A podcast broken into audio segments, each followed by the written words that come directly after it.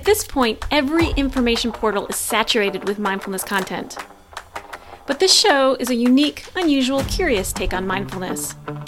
Some of what you hear will be completely new to you. Let's dive in and take a look at the nature of the aware mind. I invite you to deepen your awareness so that you may be liberated and inspired. We are here with Sarah Vallely, mindfulness teacher, coach, and author. Sarah has been teaching meditation and mindfulness for the past two decades, training and certifying others to teach mindfulness. Sarah is the author of four books.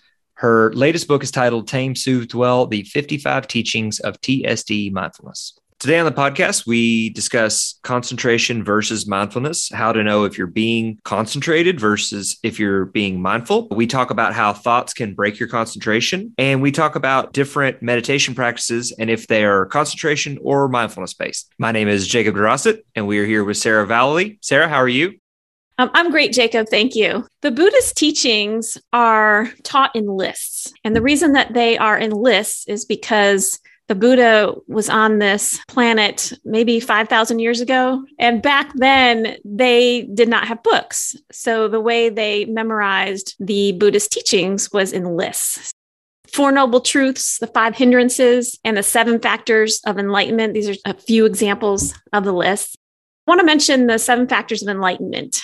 They are concentration, effort, joy, mindfulness, equanimity, investigation, and a tranquility. And I always wonder about the difference between equanimity and tranquility. They seem very similar, but the way I understand it is equanimity is more about emotional calmness, and tranquility is more about mental stillness.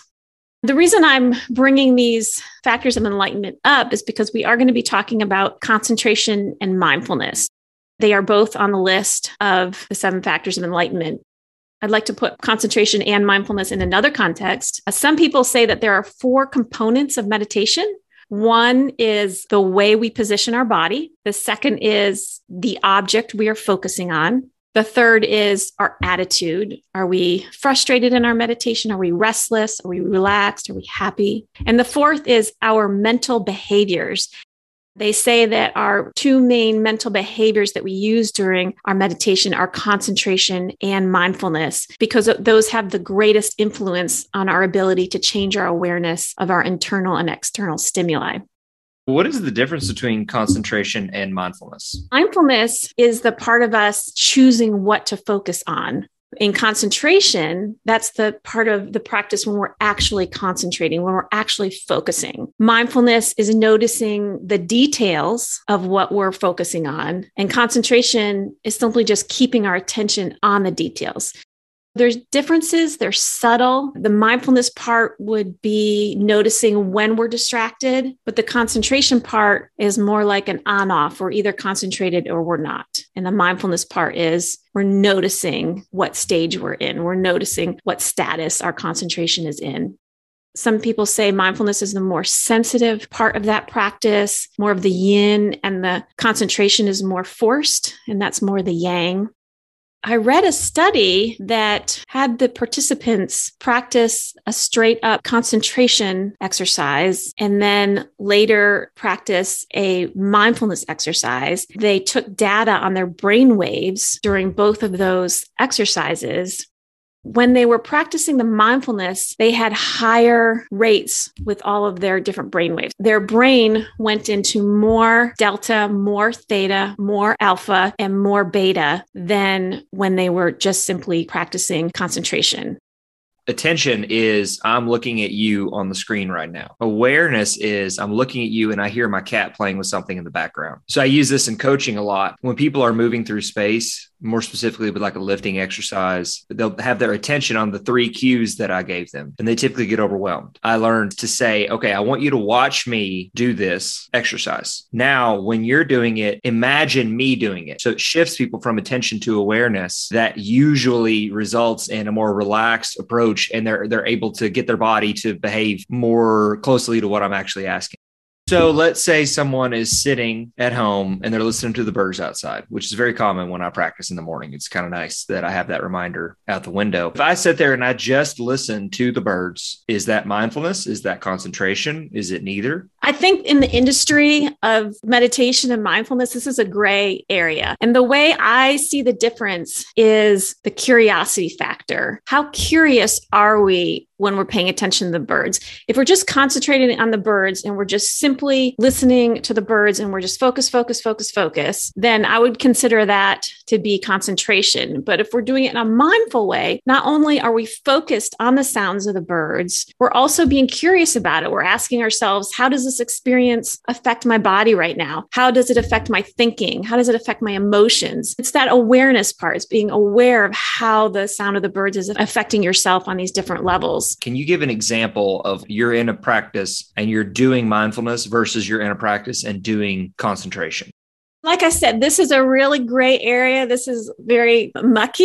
Yeah, I'm, I'm picking for, that up. Yeah. yeah. Yeah. But for me, it's that lack of curiosity, that lack of mm. opening awareness to the holistic experience. Uh, we're okay. just concentrating on the sound of the birds and it's just our focal point, and we're not really opening up to the bigger picture of the other aspects of the experience for ourselves, the physical aspects. How does is this feeling in my body? How is this moving me in an emotional way or, mm. or not? And, and without putting a lot of effort into that curiosity, without letting that curiosity take you down these rabbit holes and distraction, but just it's that openness. I mention those questions that we ask ourselves just to represent the openness of mm. the whole experience. Yeah, that sounds like by definition, one is more closed off and one is more open. Right. Yeah. And honestly, I sometimes just practice concentration, and uh, sometimes I'll teach my students and clients to just practice concentration for certain periods of time because concentration, I believe, is so important to our practice. And so if we can develop that and, and spend some dedicated time just to concentration, I don't think there's anything wrong with that. But I think it's good for us to be educated and to know that's not actually complete mindfulness. That's really the concentration part. I think a reason that sometimes we don't differentiate mindfulness from concentration is because they both help us practice de automation, right? We practice concentration and we practice mindfulness so we can get out of our autopilot mode. I also believe that mindfulness and concentration are both vehicles to get to this certain state in meditation that we want to get to. Did you know that Zen and transcendental meditation are not mindfulness? I think really, yeah, I think some people glop all that together. If you go on the internet and search for an article on Zen and mindfulness, you won't really find much. I yeah. did it the other day. I found one site that said uh, the three steps to Zen mindfulness, which I had to chuckle because I've spent some time at Zen temples. And the big takeaway I got there is that the Zen meditators are very good at not using steps. That's a big difference. In mindfulness, we have steps, which yeah. I love. That's one of the reasons I love the mindfulness practice because I do really well with steps like that. And then if you do a Google search for transcendental meditation and mindfulness, you'll find a bunch of articles that explain why they're not the same practice. So, yeah. So I did a whole like koan month. I was like, I don't really know if this is for me because I was supposed to meditate on the koan and it just feels redundant. But also, to be fair, I had already been practicing Dzogchen, which is what Sam Harris mostly teaches. Who is the person that is breathing? Where is the person that's breathing? You have this shift of your perspective of like, who is the person that is having this thought? You're more or less watching your mind do all the things it does after that. It's mindfulness based because you're going to have this, this shift of perspective very subtly. I know that transcendental meditation, people like get a very clear sense of relaxation pretty much instantaneously from my understanding of, of it because it's concentration based. You know, I don't know if you're, I don't know if you're taught to cultivate large amounts of awareness of your mind or if you're just just supposed to go back to the mantra all these different practices are all wonderful. And I don't think that one is any better than the other. But like your experience, Jacob, you did not resonate as much with that practice. And so that's what I think the nice thing here is, is that people have these different options. They might resonate more with uh, TM than with mindfulness. I would say Zen, they wouldn't consider that concentration based because that is still a vehicle. That's still a technique using concentration. It's yeah. Uh, Zen. I, I look up to to Zen practitioners. I I'm glad that I dedicated myself to mindfulness so I could be a mindfulness teacher because I think if I dedicated myself to Zen, I don't think I would achieve the level of expertise to be able to teach it. Zen is weird. That's the only word I could use to describe it. If you're not familiar, you just kind of sit around not hoping to get enlightened because if you hope to get enlightened, mm-hmm. that's not part of it. But it definitely resonates with certain people.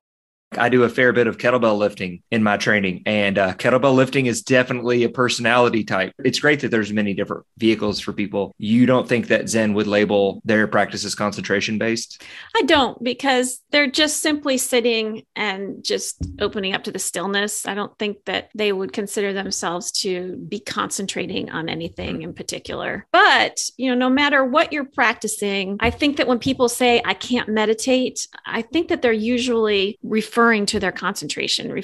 I think that what they're really saying is I can't concentrate. And so that's why I think concentration is such an important topic to talk about in a meditation class. I talk about concentration in every single class that I teach. We have a part of the class before we meditate that I go over a concentration skill. So Dzogchen, they will not even teach you what they call the higher teachings, and these are Dzogchen masters, and until you have done a preliminary practice for years before they will not even essentially they won't let you in the temple until you have spent a couple of years developing a very clear sense of concentration and the ability to focus. Same with the app that i follow. There was a, a month long very much of a vipassana-esque lessons of just how to concentrate on your breathing.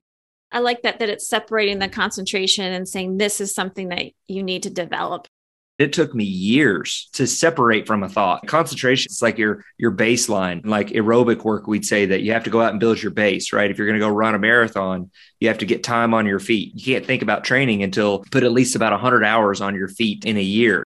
Do you think that you are better at concentration or better at mindfulness, or do you feel like you distinguish them much during your practice? How, how does that work?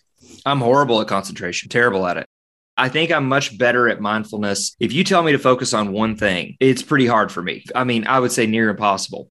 Being aware of kind of everything going on is a lot easier for me. But if I say I'm going to focus exclusively on my breathing, I feel like it's an almost impossible task. So maybe that just means I need to do more concentration based mindfulness. But what's your take on that? You want to diagnose me?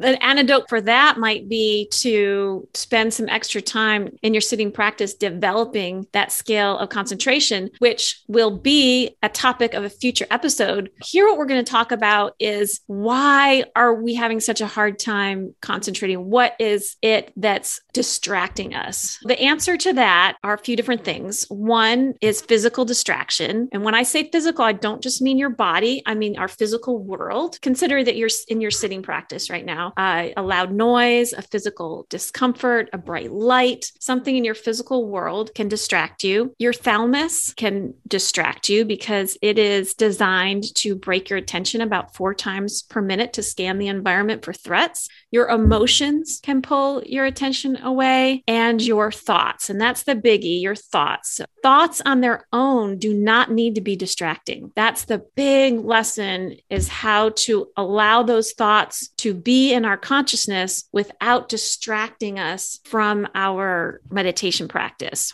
I have a couple theories, and this is because of my own practice and my students and my clients. One of them is that we are afraid of forgetting something, right? We are sitting there meditating and a thought comes up into our consciousness and we let it distract us because we believe that thought is important because it's reminding us that we need to do something. What is your uh, your opinion on keeping pen and paper beside you while you meditate and to get the thought out? Some of my students do that. I think that's okay, but it's not ideal. The ideal mm-hmm. situation is to move into a place of trust, trust that you will remember. If it really is important after your sitting meditation, it will come back to you. Say to yourself, I trust that I'll remember.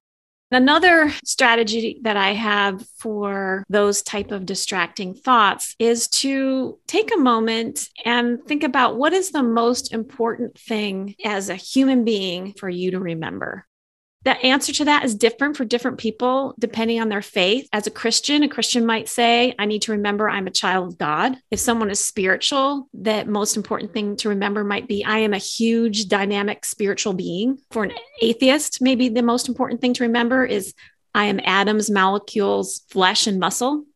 And so, what I find is when I take a moment and remember the most important thing that is to remember, then all the other things that I feel like I need to remember just don't seem to be that important anymore. When I was in college, I had this uh, saying, Well, we're just on a rock that's hurling through space and time. When I get stressed about tests or whatever, it was like, Well, we're just on a rock hurling through space and time. Yeah. Kind of doing an ego check. yeah. Another reason I think that our thoughts can be so distracting during our sitting practice is that we believe we are not powerful when we are not thinking. We believe that our thoughts are what make us powerful. We break our concentration to become powerful. I'm not thinking. Let me go back into thinking so I can be an effective human being in this moment. That's false thinking. so mm-hmm. that, but that is what we do. Why is it that if we aren't attached to our thoughts, do we feel so powerless? Or why is it that thinking causes us to feel more powerful? We use our thoughts to solve problems, which is powerful. We use rumination to learn from the past. We also use rumination in a way that has a negative effect on us, but it, it can have a, a positive effect to reflect on the past.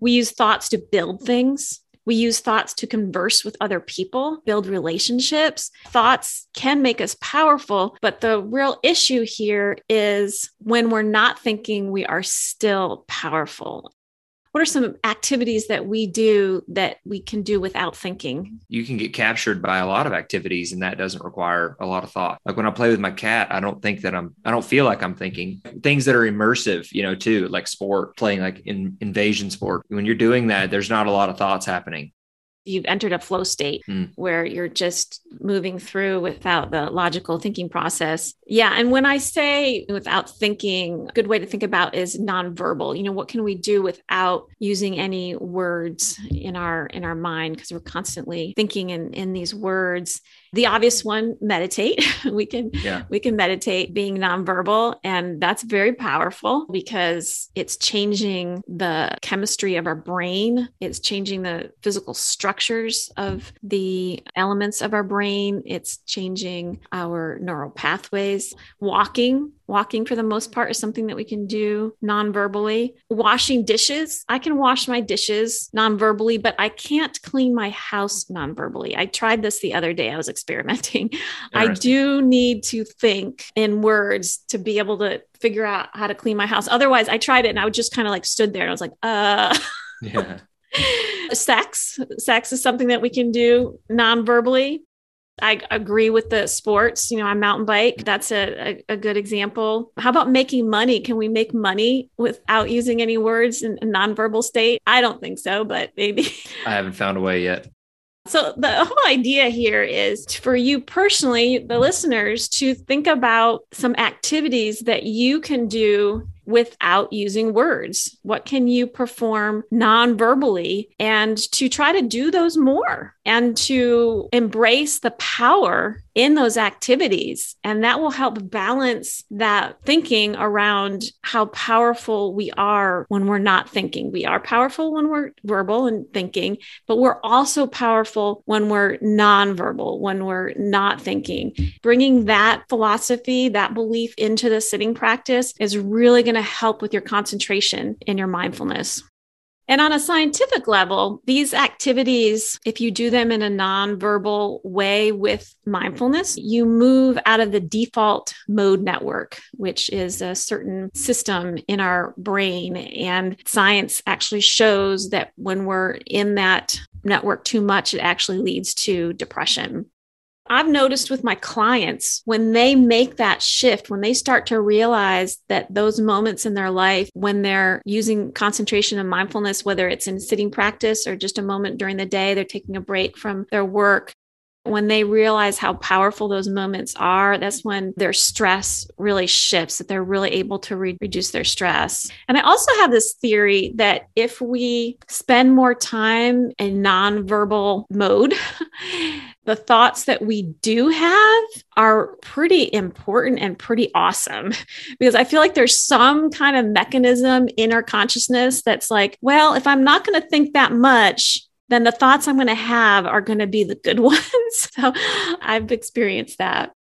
The Art of Learning by Josh Waitzkin. He was a chess prodigy and then became a push hands, which is Tai Chi world champion. And then he got to a very high level in Brazilian Jiu Jitsu he will write down a question at the end of the workday, not at the end of the night, but the end of his workday. And then he'll let it like bubble in his subconscious. So it's something, a problem he's trying to solve or an idea he's trying to cultivate. And then as soon as he wakes up in the morning, he'll go and brainstorm and write down everything he can. And he believes that his uh, default mode network is super suppressed and he's fresh off of a night's sleep. And he said it's just an absolutely incredible practice. Yeah, I totally agree. When you wake up in the morning, those are when I have some of my best ideas. And and after I meditate, because mm. same idea, you really pulled it out of that default mode network. That's how I wrote my last book. All those writings I wrote directly after meditation what percentage of my thoughts are important?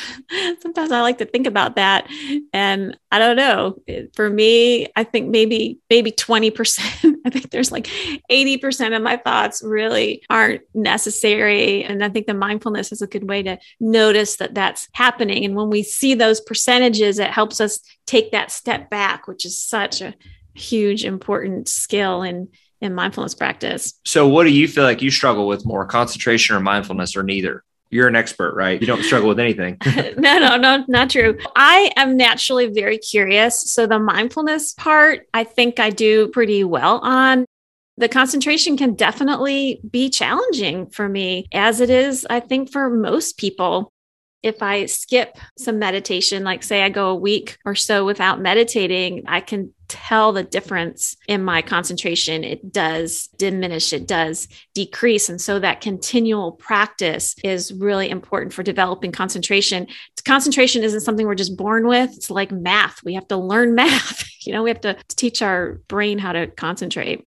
I have 10 tips for developing your concentration. And so we will have a future episode in which I share those tips. In the meantime, nice. I will add a few resources to the blog post for this episode. The Aware Mind podcast is a TSD mindfulness production. Please visit our website at tsdmind.org. That is T as in tame, S as in soothe, and D as in dwell. Mind as in mindfulness.org. Check out our blog post for this episode with links to supplemental information such as worksheets you can use to put into practice the mindfulness skills shared in this episode. Also, please sign up for our newsletter and receive mindfulness tips. And don't forget to follow us on Instagram at aware underscore mind underscore podcast. Thank you.